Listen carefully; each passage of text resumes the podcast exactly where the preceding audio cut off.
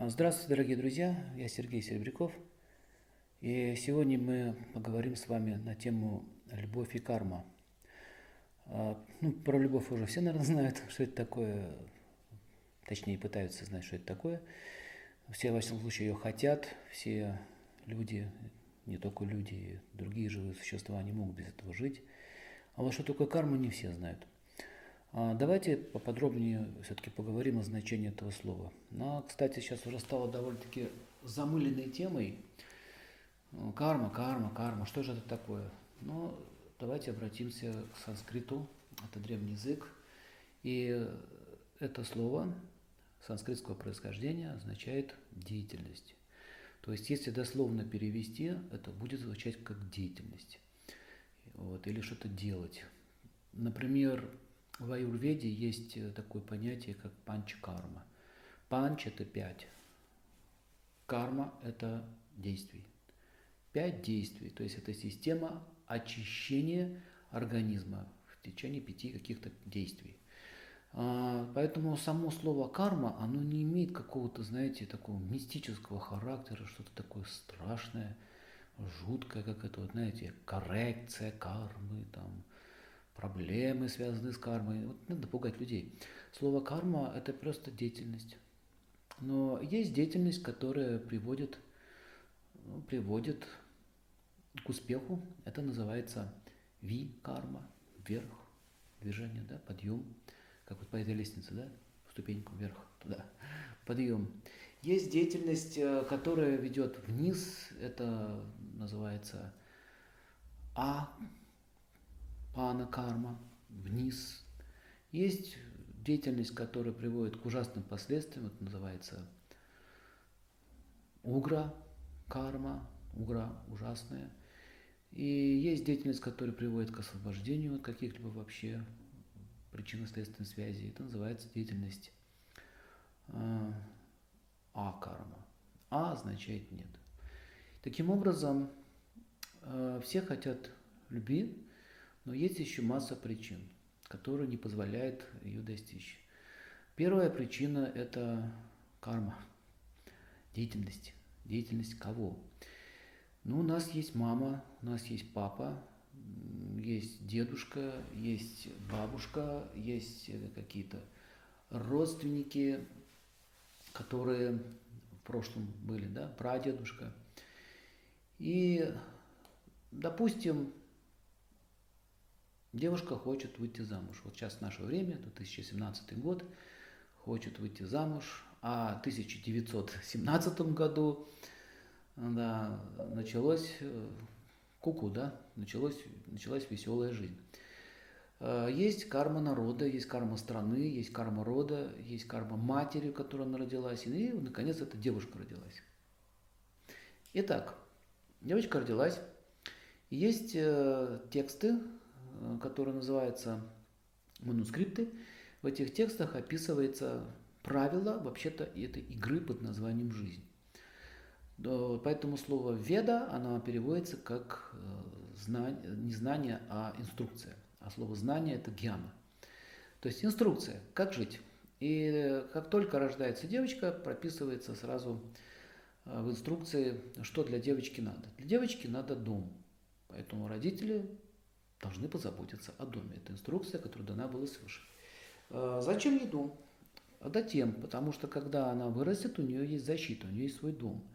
У нее есть отец, которому она может пожаловаться и э, на свою тяжелую жизнь, да, если что-то там плохо будет. И у нее еще что-то есть. У нее еще есть приданное. А зачем нужно приданное? Приданное нужно для того, чтобы потом, когда она встретилась с, с юношей, э, мама говорит юноше, сынок, вот посмотри, кто вообще она такая. Ни кола, ни двора. Ну, конечно, если ты хочешь с ней поиграться, ну, на маминой квартире, да, пожалуйста, конечно, поиграйся с ней. Ну, вообще, конечно, это ну, несерьезно. Поэтому они уже изначально начинают относиться к такой семье не совсем уважительно. И попадают, конечно же, доченьки. Ну, мама так говорит, ну давай, доченька, иди развлекай моего сына. Понимаете, она всегда будет на втором плане. Она будет получать определенную дозу неуважения Она говорит, что твоя мама мне, папа недолюбливают. Ну, понимаешь, они вот такие вот такие. Так или иначе, э, надо чувствует, потому что э, родители ей ничего не дали. Э, что значит ничего не дали? Ну, у тебя было целых 18 лет. Ну, 18 лет было, хорошо, 20. 20 лет у тебя было. За 20 лет можно было ей домик купить? Или построить, или даже ниф-ниф с наф-нафом и нуф-нуфом построили домики. Одно было соломенное, у другого был этот домик глиняный, у третьего был каменный. Все зависит от бюджета. Но тем не менее, они домики-то построили. А вот э, три поросенка домика построили, а почему-то никто не позаботился о этой девочке. Вот, вот вопрос, почему никто не позаботился? Вот здесь уже возникает следующий вопрос. А кто позаботился о маме с папой? Бабушки с дедушкой не позаботились. Давайте еще дальше мотать. А если тот, кто позаботился, то в 1917 году кто-то другой позаботился, чтобы это все отобрать. Но в течение 100 лет потом никто не позаботился, чтобы что-то это приобрести. То есть, понимаете, вот это называется родовая карма. Деятельность рода, которая привело, это, привело эту девочку к определенному положению. И что этой девочке делать? Вот она лежит на коврике, я все это в кавычках, да, театрально. Она лежит на коврике, у него там прихожей. И э, мама говорит, ну, иди помой посуду, пожалуйста, давай вперед и так далее. И начинается чудное мгновение. А она начинает ее вытеснять, унижать, и э, говорит, дорогой, дорогие вы мои, э, дорогой ты мой муж, слушай, твоя мама что-то как-то меня притесняет. А сына тоже есть проблема, его воспитывали определенным образом что он живет за счет матери, он за счет, за счет там, бабушки или папы, у него все есть, он не, совершенно не имеет никакого понятия, что такое муж и что такое защита женщин. У него нет такого понятия, его даже не прививали эту идею. Да, он, он был успешным человеком, его устроили в институт, его устроили в университет, его везде устроили, э, еще чего-то там куда-то его устроили. В общем, он, он такой весь устроен, устроенный. И когда он устроен, устроенный, и вдруг ни с того ни всего, она ему говорит, слушай, дорогой, ты же муж, давай как-то меня это защити. А придет тут маме и говорит, мама, вот это не надо там типа мою жену обижать. Мама говорит, хорошо, идите на свободу, сами себе заработаете на квартирку, и вы будете счастливы. А что ты мне претензии предъявляешь? Ты у меня тут живешь и еще командуешь. Смотрите, ты у меня тут живешь. Вот в этом заключается основная проблема. Э, есть такое слово, такое слово называется дхарма. Д-г-арма. Дхарма – это санскритское слово, э, означает функция. Например, есть функция, ну, например, э, сахара. Сахар не должен быть сладким, он просто сладкий и все. Вода мокрая, да, огонь светится, лампочка тоже работает, да, и микрофон работает. То есть это функция. И вот когда есть функция, э, то есть и понимание этой функции, и мама мужчина не понимает. Он привязан к маме, потому что так было построено в их семье. Таким образом, смотрите, эта девушка, она столкнулась с этим юношем, у нее есть род, который не позаботился о ней, и есть э, парень, род, который позаботился о нем материально, но не позаботился о нем духовно. И что тогда происходит? Происходит, э, вот тут возникает момент судьбы. Вот этот момент судьбы на санскрите называется э, давья. Давья, да? Точка пересечения, момент судьбы. То есть, когда вот они полюбили друг друга, конечно, конечно же, они сказали, будем жить вместе, и они стали жить вместе, и вот тут столкнулись две судьбы. Ее и его, и род. И что дальше? Она начинает жаловаться и говорит, слушай, я не, не могу как-то жить, меня действительно там как-то свет за мной выключают постоянно, э, ходит с платком, мама вот так проверяет, говорит, пыльно, вообще плохо себя ведешь, устроил там дедовщину, да, прям, прям в семье, что думать, дедовщина только в армии, а прямо в семье ну, была устроена. И она опять начинает жаловаться. Ну, конечно же, сын не может ничего сказать против, потому что к маме привязан очень сильно. Ну, точнее, не к ней привязан, а привязан к ее состоянию или к папе, да. И, э, ну, это хорошо, если ты жалуешься, опять иди в свободу. Смотрите, иди, возьми ответственность. Он не может это сделать, он не может принять такое решение, и он начинает защищать кого? Он начинает защищать ее мать, а не ее жену. На самом деле он защищает даже и не мать, он защищает и не отца, и не жену. Он защищает свою привязанность к этому богатству и к этому положению, которое ему дали. И вот с этого момента начинается, что очень интересная история начинается. С этого момента она начинает его не уважать. Она видит и понимает, что этот парень маменькин сын, и он полностью с потрохами, купленный матерью или отцом, и никогда он меня больше не защитит. Поэтому любые жалобы оборачиваются против нее агрессией. А, ты не любишь мою мать, ты не уважаешь мою семью, вообще как ты смеешь, нам она все дала, у нас машина, квартира, там дом, дача, высшее образование, а ты кто? Вот. Вот интересный момент. Кто ты такая, чтобы делать замечание мне и моей матери? Вот с этого самого момента она обращается к отцу. Папа, там меня того обижают. А папа говорит, слушай, ну, вообще-то это твои дела, это не мои дела. Поэтому в древних текстах упоминается, что отец, его функция автоматически защищать дочь. Куда ей возвращаться? Дома у нее нет, отец ей не построил. К отцу возвращаться, вот не надо мне, я тебя избавилась, да, дочка, так как говорится, да, это баба с возу, кобыла легче, да, все, я от тебя избавился, ты мне кто вот возвращайся, это твои проблемы, ничего не хочу знать. Ну, если там у них еще вообще между мужем и женой, там, между мамой и папой, э, там конфликт идет, или какой-то жесткий конфликт, или тихий конфликт, или слабо тлеющий конфликт, э, она не может обратиться. Тю-тю, да? Что делать-то? Была любовь, начался ужас. Что делать? И так отец ее защитить не может. Кто может? Мать к матери обращается, мать сама нуждается в защите. Так, к мужу обращаться, муж защищает свои интересы. Все, у нее ребенок на руках, она осталась одна, деваться ей больше некуда, бежать ей больше некуда. Первый вопрос, смотрите, возвращаемся назад к текстам. Э, как только рождается девочка, там цитирую, как только рождается девочка, отец сразу должен ей обеспечить ее жильем. Зачем? В случае вот такого, такого расклада, такого расклада у нее есть куда прийти. У нее есть куда прийти. Дальше, как должен, как должен был правильно отец поступить? Он приходит к дочери, говорит, дочь, что случилось? Он говорит, вот меня там бежать. Отец приходит к отцу этого сына и говорит, слушай, я забираю свою дочь. Все, я его забираю. Претензий нет. Но э, так они не поступают, это называется дхарма, они так не поступают, они поступают по своим прихотям, по своим желаниям как говорится, никто им не авторитет, ни небеса, ни писание. Дальше что? А, дальше такая картина. Он возвращается, она точнее возвращается назад, э, отец ее не защитил, брат не защитил, там еще кто-то, в общем, все ее родственники мужской не защитили, мать сама не в состоянии никого защищать, она сама нуждается в защите.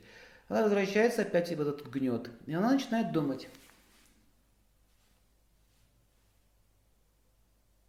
Надо как-то сбежать от него. Но, естественно, начинает думать о других мужчинах. И вот тут, она, тут на сцену выходит любовник. Вот когда он выходит на сцену. Ну, конечно же, если любовника обнаружат, ее обзовут самыми страшными словами. Ну, а мать скажет, ну я же тебе говорила, смотри, ну с кем ты связался? Она еще и неверная, она вообще девушка легкого поведения. Я же тебе говорил, ну, с кем ты связался? Как тебе не стыдно? Я же тебе говорил. Мама, ты права, мама всегда права. Я же тебе благо хочу, сынок. Ну, а видишь, она еще на букву ушей оказалась. Знаешь, а, изменяет тебе. Никто не будет разбираться, почему была такая причина, какая дорога у нее была к измене. И никто не будет разбираться. Она на самом деле не изменяет, она хочет спастись. И вот в этот момент выходит на сцену да, другой мужчина. И вот этот муж приходит и говорит, ты, слушай, ты украл мою жену, и он имеет право на нее напасть. И что самое еще интересное, он будет прав. Твоя жена, ты приклеился к моей жене, я тебя убью. Ну, это легкий исход. Это, извиняюсь, это тяжелый исход. Легкий исход, выгоню обоих или там еще что-то натворю. Понимаете, вот тут начинается война. Вообще-то все начиналось с любовью. Любовь. Девушка такая красивая, ты мне нравишься, я тебя люблю, я тебя тоже люблю. Свадьба, пам-парам-пам-пам, все хорошо было. Понимаете? Началось все с любви. А чем закончилось? Они начинают воевать. Вот эта вот война начинает приводить к чему? К последствиям.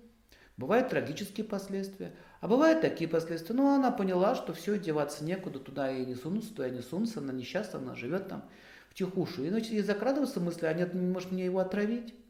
О, начинается опять. Понимаете, что происходит? Вот эти все бытовые, так называемые а, преступления, разборки, вот эти все, Они все рождаются из-за того, что когда-то кто-то сделал массу ошибок. Понимаете? Не то, что все такие преступники по жизни. Сделаны были ошибки. Значит, стороны сына была ошибка совершена какая их рода. Они не воспитали в нем понимание вообще, что такое защитник. Со стороны девушки они защитили ее материально. Понимаете, приданно не дали, Жениха не нашли, она сама искала, да? Жениха не нашли. Почему отец должен искать жениха? Почему и вообще что тут должен? Это его прямые обязанности искать жениха? Потому что если он не будет искать жениха, то эту девушку могут подобрать очень нехорошие люди. Или люди, которые хорошие, но потом сделают ее золушкой. То есть э, это прямая ответственность отца, подчеркиваю, именно отца. А кто защищает сына? Сына защищает мать.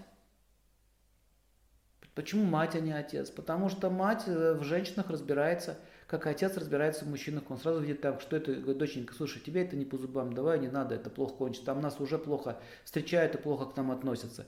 Понимаете, вот эти вот неравенства, вот эти вот позиции неровные, они создают массу таких проблем. Позиции должны быть ровные.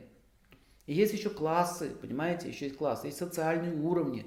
Э, все это учитывается. Я вам привел, конечно, такой негативный опыт, но вы с этим все сталкивались, с таким явлением. Бывает наоборот, смотрите, обратный случай. Девушка богатая, э, он э, бедный. Что значит бедный? Вот это слово бедное, слово беда. На самом деле он не бедный, о нем никто не позаботился. Вот в чем проблема. Почему сын стал бедным? Потому что его э, родители не позаботились, бабушки с дедушкой не позаботились. А вот все вот из вас, э, кто сейчас слушает, знают, что когда-то кто-то, какой-то дедушка, когда-то там сделал рокировку с жильем или чем-то пожертвовал себя, и вы сейчас имеете там то, что вы сейчас имеете. Вот если проанализируете вот историю вашего рода, вы увидите, что кто-то когда-то что-то сделал правильное, что-то сделал хорошее и позаботился о будущем поколении. Понимаете? И благодаря этому вы сейчас вот имеете то, что имеете. А если никто не позаботился, то уже должны спросить, почему они это не сделали. Вот а, пока они разборками занимались, э, кто тут главнее, дети-то выросли, и когда дети выросли, они хотят жить, но у них ничего нет. Почему государство должно давать, тоже непонятно. Государство на самом деле ничего нам не должно, и мы ему ничего не должны. Э, нашим детям должны родители, поэтому мы, для этого мы их рожаем, чтобы заботиться о них и дать возможность им существовать. Какой смысл иметь ребенка, когда ты обрекаешь его на несчастную жизнь? Вот в чем вопрос. Ну хорошо, вот девушка богатая, вот он э, реальный случай из моей практики, реальный случай. Значит, одна девушка, у нее очень состоятельный э, отец и мать, а он из э, такой семьи музыканта. Музы, музыканты, они тоже состоятельные, они талантливые, понимаете? Может, они не богаты, но не талантливые, них другое богатство. Но так или иначе, и когда он пришел к ним в семью, она, как она рассказывала, что он потом ушел от меня, я говорю, недолго не мог понять, почему он ушел от меня. Вы стали сделать следствие, и выяснилось, что он очень, э, ну, как считал себя бедным, и отец сказал, ну ладно, доченька, я куплю вам, ему машину, чтобы он тебя возил. «А где ты работаешь, парень? Музыкой занимаешься? Ну ладно, я тебе позвоню. Смотрите, как он начал с ним разговаривать. Он начал с ним разговаривать с позиции «есть моя дочь», а, и есть некий такой котик, который будет эту дочку значит, э, ублажать. Вот. Поэтому котик всегда должен знать свое место. Это прослеживалось в речи. Но этот парень-то, понимаете, у него же тоже есть мужское достоинство. Он прекрасно, это, он из интеллигентной семьи. Он прекрасно это понял, что вот так а, а, им предлагают жить вот в таком вот э, формате, в таком разрезе. Поэтому он сказал, все, любовь закончилась, мы с тобой расстаемся. А та его любила очень сильно и, до сих, любит до сих пор. Понимаете, и начались вот эти проблемы. Причем никто не мог понять, почему он ее оставил. И проблема лежала в отце, потому что он начал так говорить, так себя вести. Вот так, знаете, с барского плеча, на, пацан, я тебе помогу. Вот очень часто э, родители, которые что-то имеют, они почему-то дают себе право так разговаривать с людьми. Понимаете? А по поводу этикета, это отдельная тема. Э, наличие денежных сумм в банке еще не дает вам права так разговаривать с людьми. Это вопрос культуры и вопрос вообще внутреннего духовного э, состояния. Но, понимаете, родители все-таки тоже, они что-то имеют, и они не будут э, преследовать интересы этого парня. Поэтому они будут, каждый родитель будет защищать своего ребенка. И вот тут опять всплывает картина, что вот это неравенство – и тут выплывает следующая тема, что лучше всего а, чтобы была любовь, она не была омрачена какими-то вот такими недостатками, требуется понимание, что существуют еще классы. На вот четыре класса. Рабочий. Что такое рабочий класс? Это не быдло какое-нибудь. Вот не надо так вот называть, что вот рабочий это низко, ой, он рабочий. Нет, это мастера, это люди, которые э, делают э, хорошо свою работу. Э, например, без мастера вы не сможете даже ну, получить красивую мебель. Кто-то же это делает, кто-то же резьбой по дереву занимается. Понимаете, вот это мастера. И они называются класс на санскрите шудры. Есть э, следующий класс, это торговцы, э, вайши, да, на санскрите, торговцы, они занимаются торговлей, они товары перевозят. Они тоже нужны в обществе. Есть управленцы, это бизнесмены, это, это чиновники, это олигархии, как они это называют. Да, это старинное слово, олигархия. Это еще в Римской империи это использовалось, сленг. Олигарх это римское слово. Так вот, э, есть еще министры, есть еще военные, есть очень много это люди, которые на службе. В общем, и э, есть, у них у всех есть свои качества.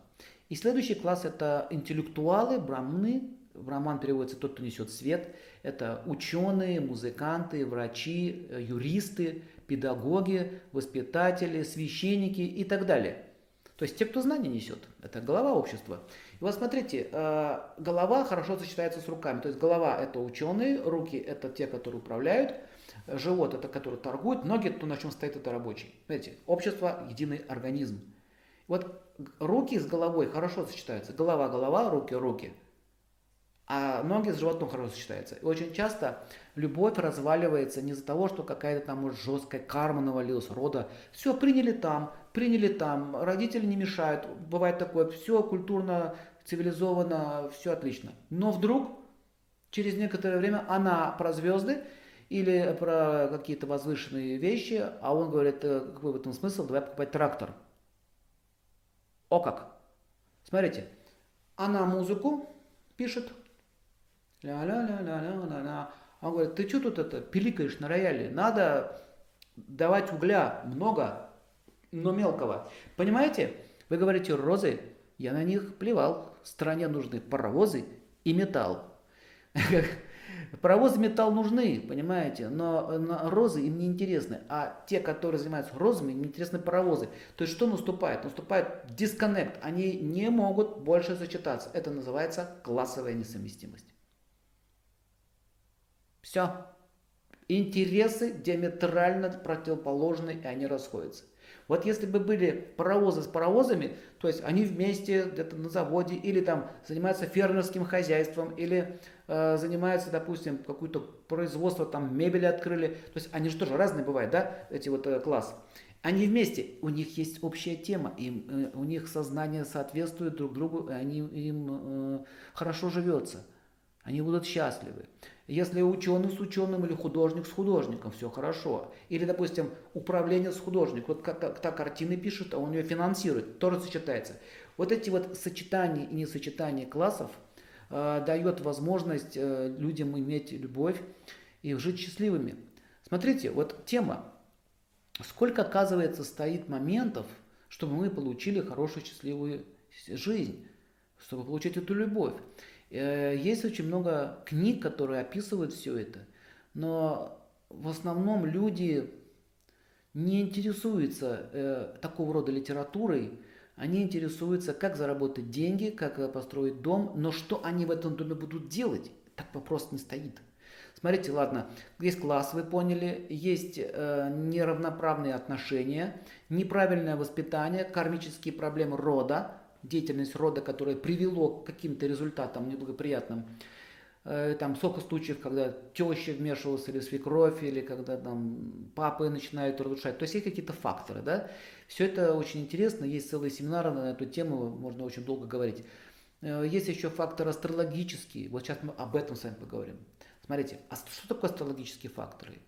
Ну, астрология это какая-то, знаете, глупость, а и хиромантия это вообще хиромантия, обзывательное слово. Но не все так считают. Есть люди, которые этим интересуются, а есть те, которые не просто интересуются, это применяют в своей жизни. Так вот, а, моменты судьбы. Иногда люди встречаются и влюбляются не для того, чтобы получить любовь. А многие из них встречаются для того, чтобы пострадать. Да, именно пострадать. Многие встречаются для того, чтобы родить детей и разойтись. Многие встречаются для того, чтобы пройти какой-то урок и разойтись.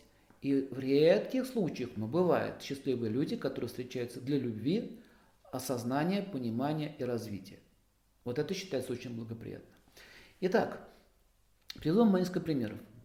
Есть совместимость, есть несовместимость. Значит, вот что такое? Вот люди приходят, говорят, дайте вот, э, давайте посмотрим гороскоп. Вот мы хотим семью создать, мы хотим узнать о нашей совместимости. Ну, давайте посмотрим, что это за совместимость такая. Допустим, совместимость по Солнцу. Солнце это что? Солнце это ответственность. Ну, в гороскопе или на руках человека будут стоять определенные знаки. Это уже задача астрологов их читать. Я сейчас хочу нашим зрителям объяснить простые вещи. Солнце – это ответственность. Смотрите, и а, их можно, эти вот энергии, измерить ну, в баллах. Допустим, у нее 100 баллов, у него 50. Ну, психической силы Солнца, ответственности. Не хватает. Кто будет тянуть? Она. Она будет уставать? Будет уставать. Возникает уже ряд психологических факторов. Э, также существует, допустим, несовместимость по Солнцу в каком стиле? Допустим, вот отношения, они начинаются. Вот они начинаются. Сначала начинается с первого центра, половой. Она мне нравится. Он мне нравится. Да? Оценка. Сексуальная оценка. Отлично. Подошло. Вторая оценка идет Венера. Нам хорошо. Вдвоем. Нам хорошо. Они вместе гуляют, они смотрят телевизор, они наслаждаются жизнью. Вообще все прекрасно, спору нет. А потом наступает Солнце. Солнце вот этот центр. Там Венера, Бог, ниже Марс, да, первый центр. Марс это совместимость физиологическая. Потом идет Венера психологическая, хорошо, понимаете? Потом идет э, Солнце. Солнце это я отец, а она мать. Луна, да, у нее Солнце. Выше, да, эти центры. И вот с этого момента, как только она забеременела, он так, ой, что ой? Ой, страшно, и, как говорится, на лыжи стал и поехал. Почему на лыжи стал и поехал? Потому что страшно стало. А почему страшно стало? Не хватает вот этой психической силы солнца. Взять на себя эту ответственность. Вот почему очень многие мужчины убегают после того, как рождаются дети, либо э, как только она беременеет. Это не могут объяснить психологи. Что это заявление такое? Они, да, не могут объяснить, но не до конца. На самом деле им не хватает вот этой психической силы. Он и раньше-то был особо-то неответственный, опаздывал, или каких-то у них не хватало силы принятия решений. То есть сильный мужчина с сильным солнцем в гороскопе, у него очень сильная энергия, понимаете, он решает, он не только за себя решает, он за нее решает, за людей решает, поэтому он может иметь большой бизнес, он может иметь компанию. Поэтому вот эти крупные, э, как люди их называют, да, владельцы, да, бизнесмены, которые управляют большими процессами, у них очень сильное солнце в гороскопе. Понимаете?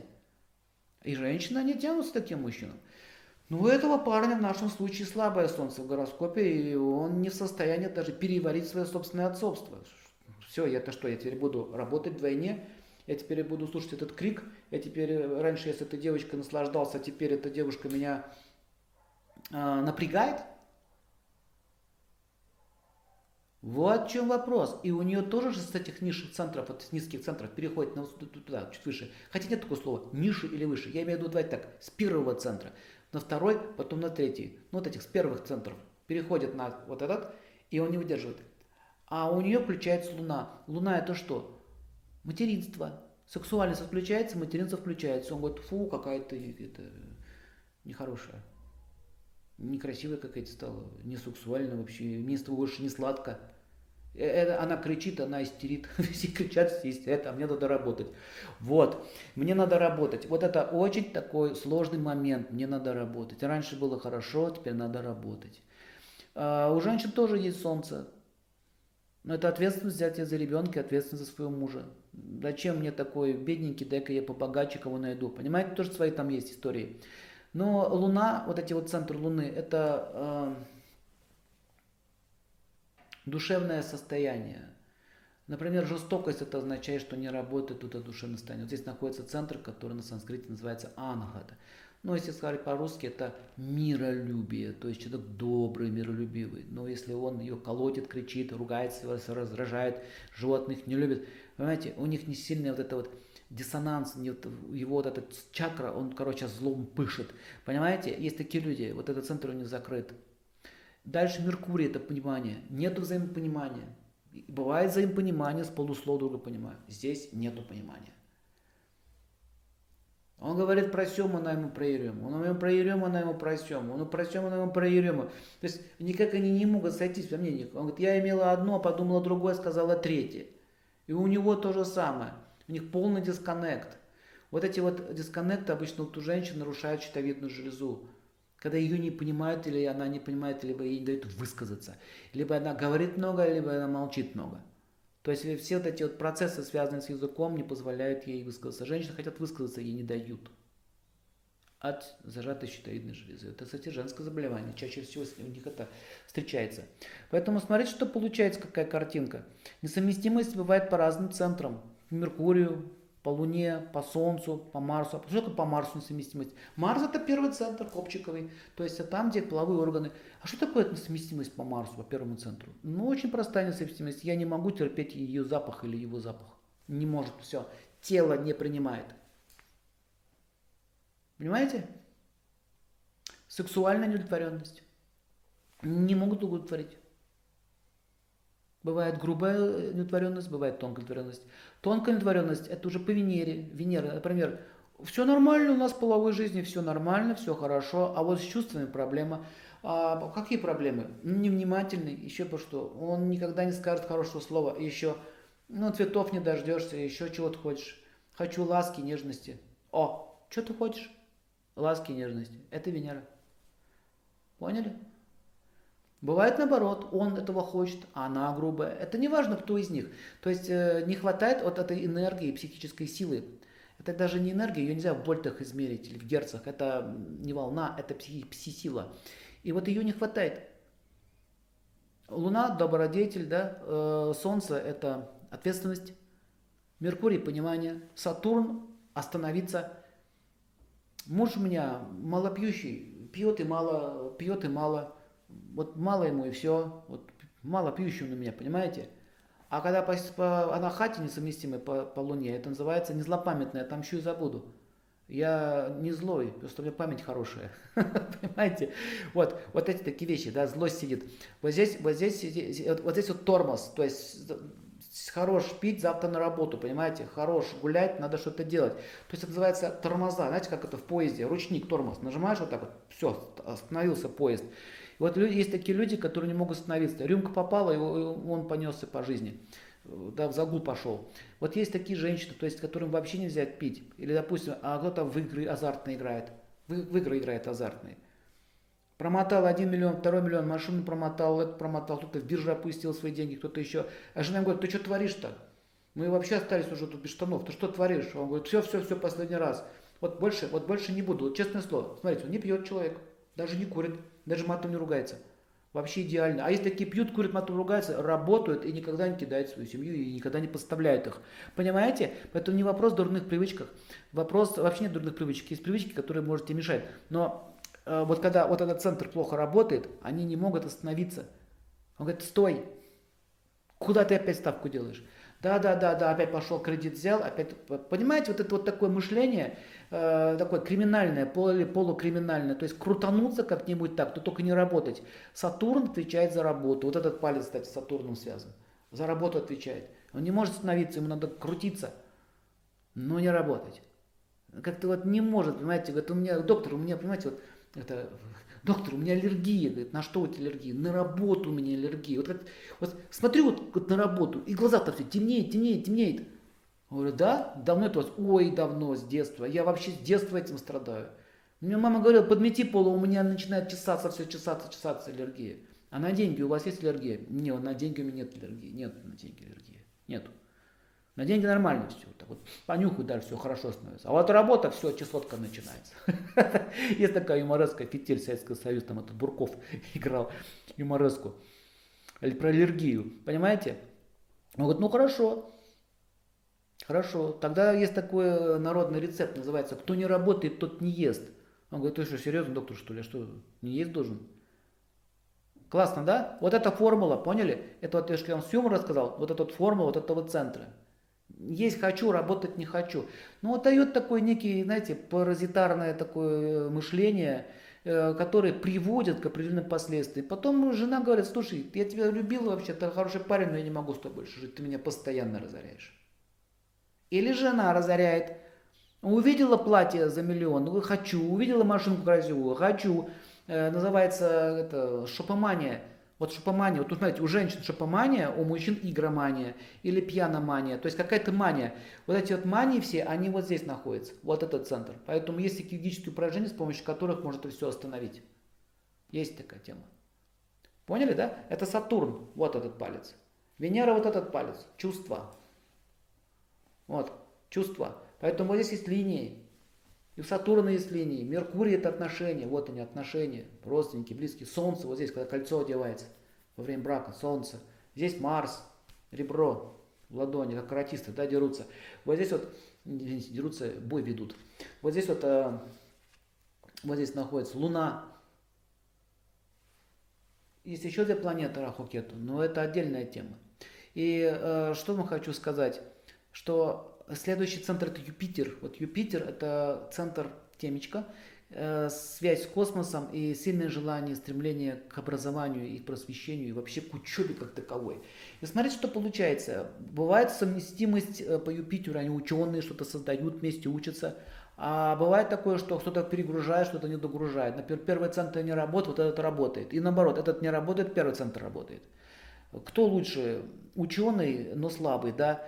Или десантник, или ОМОНовец, сильный, но глупый, кто лучше? Тот умный, но слабый, тот сильный, но глупый, кто лучше? Не тот, не тот. Вот когда их вместе соединить, десантника, да, или ОМОНовца с, учё, с ученым, получается что? Человек в совершенстве. Поэтому вот эти вот совместимости, несовместимости, мы же хотим любить, а любовь, она рождается из чего? Любовь рождается из души, идет из нашего внутреннего мира.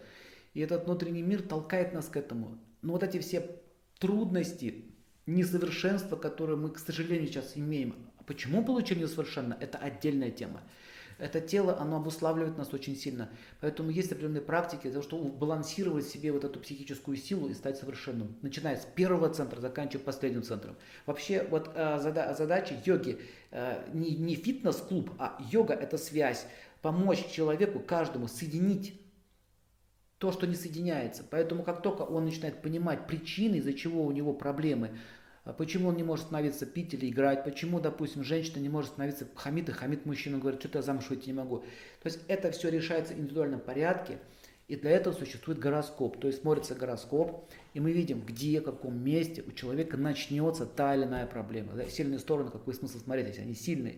Хотя можно и подсказать человеку тоже, что здесь вот, вот здесь можно давить вот на этот центр, а вот не надо, потому что не получишь ничего, кроме проблем. А вот Юпитер сильный, то делай вот так и вот так. В общем, смотрите, астрология предназначена для того, чтобы корректировать судьбу человека, помочь ему быть счастливым и помочь ему избежать страданий. Потому что задача э, нашего рождения и вообще космос преследует одну цель. Мы же в космосе с вами все живем. Вы что думаете, вы живете в квартире? Нет, мы живем в космосе, мы на планете Земля, в определенном городе, да, в городе есть домик, мы там сидим. Вот эта планета Земля, она вращается, мы живем в космосе. Вот задача э, космического разума состоит в том, чтобы помочь нам избавиться от наших вот этих вот каких-то пороков или несовершенных чувств, чтобы мы научились любить, и как только мы научились любить, убрали все эти препятствия, мы будем счастливы. Вот в этом заключается конечная цель любого просвещения, образования и любой духовной практики. Спасибо за внимание. С вами был Сергей Серебряков. thank you